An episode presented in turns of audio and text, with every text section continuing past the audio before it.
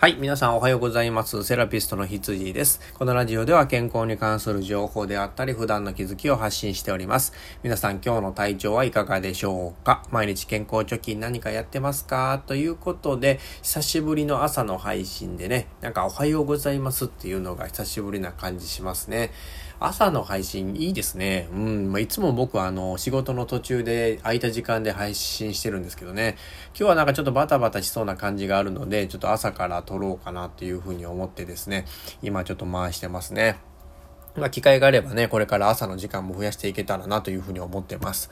はい。で、えっ、ー、と、一つね、あの、本題に入る前に、えっ、ー、と、ちょっと喋りたいことがあるんですけれども、えー、今ね、和歌山の北部の方でですね、あの、ちょっとこう、水道、大きな水道管みたいなね、あの、中心になる、えー、管がなんか壊れちゃって、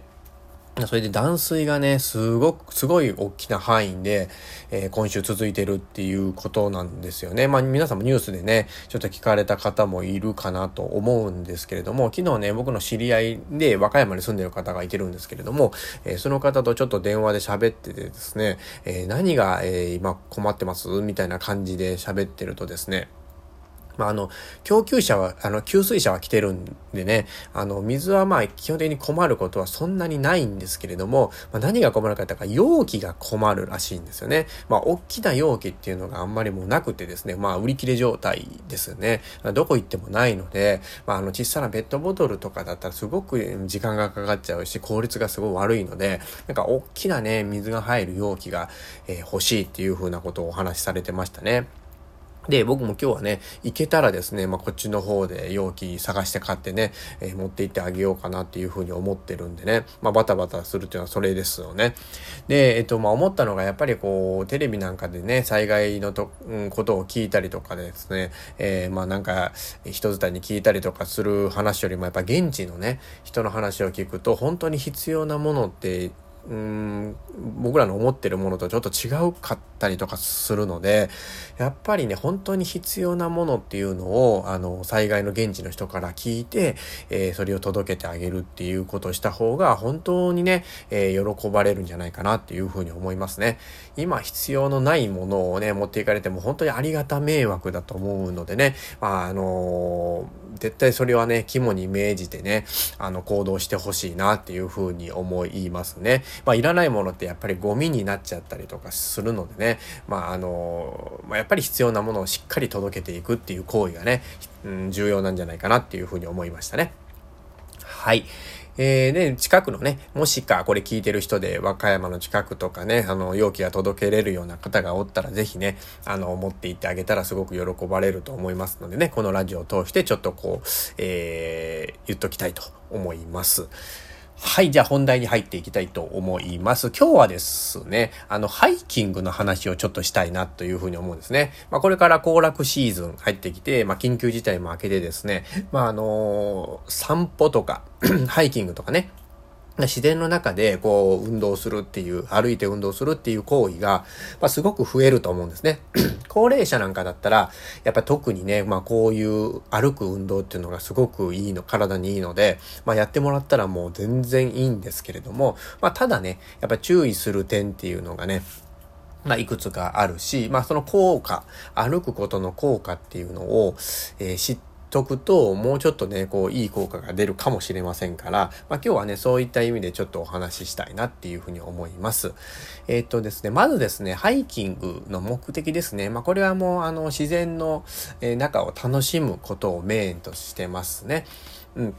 で、あとはですね、足のね、筋力アップだったりとか、えー、精神の安定だったりとかね、まあ、自然の中ですからね、えー、ストレス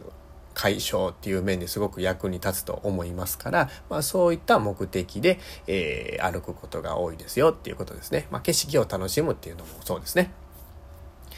で、えっと、次、ハイキングのね、効果ですよね。えー、ハイキングはね、徒歩旅行なん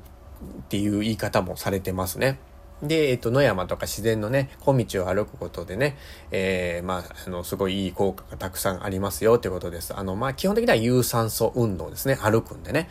で、えっと、生活習慣病とかね、肥満とか、まあ、そういう予防にね、とても効果的なんですよっていうことがとても言われてますね。で、平坦な道をね、こう歩き続けるのに比べるとね、あの、やっぱ運動強度がやっぱ高くなるんですよね。道が結構悪いところが多かったりとかするので、あのー、すごい筋力がね、普通の道歩くよりも、えー、上がります。まあ、疲労も上がりますけどね。はい。でも、あのー、まあ、景色を見たりね、みんなで喋ったりして、こう、歩いたり、まあ、休憩したりとかするので、そんなにストレスには全然ならないと思いますね。で、えー、っとですね、まあ、他で言ったらですね、やっぱりこう、アップダウンがあったりとか坂道があったりとかってするので、まあ、骨のね、刺激っていうのがすごくあるんですよね。骨に対しても。だから骨粗鬆症なんかの、え予防にもすごく効果的ですよっていうふうに言われてます。で、えっと、またですね、さっき言ったみたいなリラックス効果ですね。えー、目から緑の色を取り入れたりとかですね、自然の匂いを嗅きながらとか、えー、することによってですね、すごいこうリラックス効果っていうのがあって、自律神経系のね、症状にすごく効果が高いんですね。だから普段ね、まあ、眠れないとかね、あの頭痛めまいが多いとか、うん、まあ、冷え症とか、まあ、そういう人ね、自律神経系の強い症状の人っていうのはね、ぜひこのハイキングっていうのはね、めちゃくちゃおすすめなんでね、していただいたらいいんじゃないかなっていうふうに思いますね。まあもう人間と自然っていうのはもともとね、あの共存して、えー、暮らすべきものですから、まあその中に身を投じるっていうことはですね、人間にとってはすごくいい効果しかないんですね。まあ、怪我とかね、まあそういうことだけに気をつけたら、もうハイキングは最強の運動って言ってもいいような気がしますね。はい。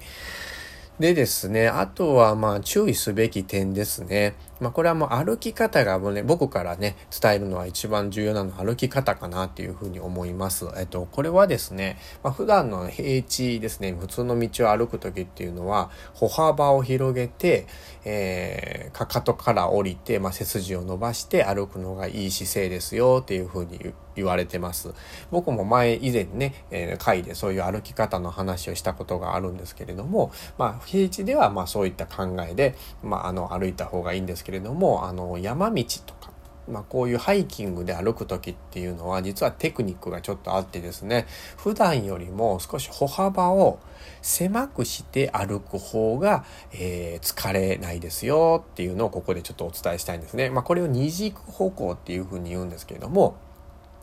大きく歩幅を歩くとですね、まあ、片足にね、結構軸がかかっちゃう歩き方になるんですけども、歩幅を狭くすることで、両足にね、あの、しっかり軸がいくような歩き方になるので、あのー、まあ、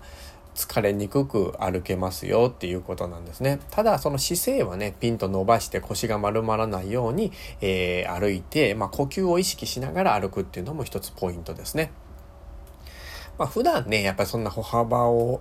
あの狭くして歩いてるとですね、違うところになんか力がかかりすぎちゃって余計に痛めちゃったりするので、まあ、これはもう山道とかに関しての歩き方ですね。まあ、結構体に負担がかかる場所での歩き方はこの二軸歩行、歩幅を狭くして歩くようなあの歩き方っていうのが最善ですよということです。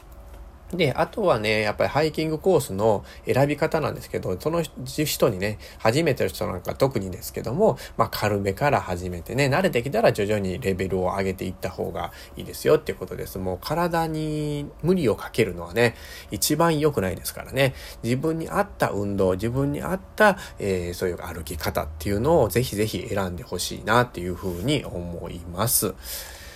そうですね。まあ以上ですね。やっぱりこう、あのハイキングの中でね、目的とか、えっ、ー、と、効果とかね、あの、まあ選び方とか歩き方。まあこの辺がね、すごくする上では重要となってくるので、まあ僕はね、このハイキングとかトレッキングっていうのはね、すんごくおすすめなので、まああの、年行けば行くほどね、あの、無理のかからない場所でぜひ始めてほしいなっていうふうに思います。えっと、まあね、一回やると多分ハマる人が多いんじゃないかなっていうふうに思いますね。こう自然で歩くのっていうのはね、またその辺での道で歩くのとはまた全然意味合いが違いますからね。うん。まあ一度ね、まあ体のことも考えて何か始めたいなと思う人はね、こういうハイキングから始めてもらったらいいのかなっていうふうに思います。えー、次回もね、楽しく聞いていただけたら嬉しいかと思います。セラピストの羊でした。ではでは。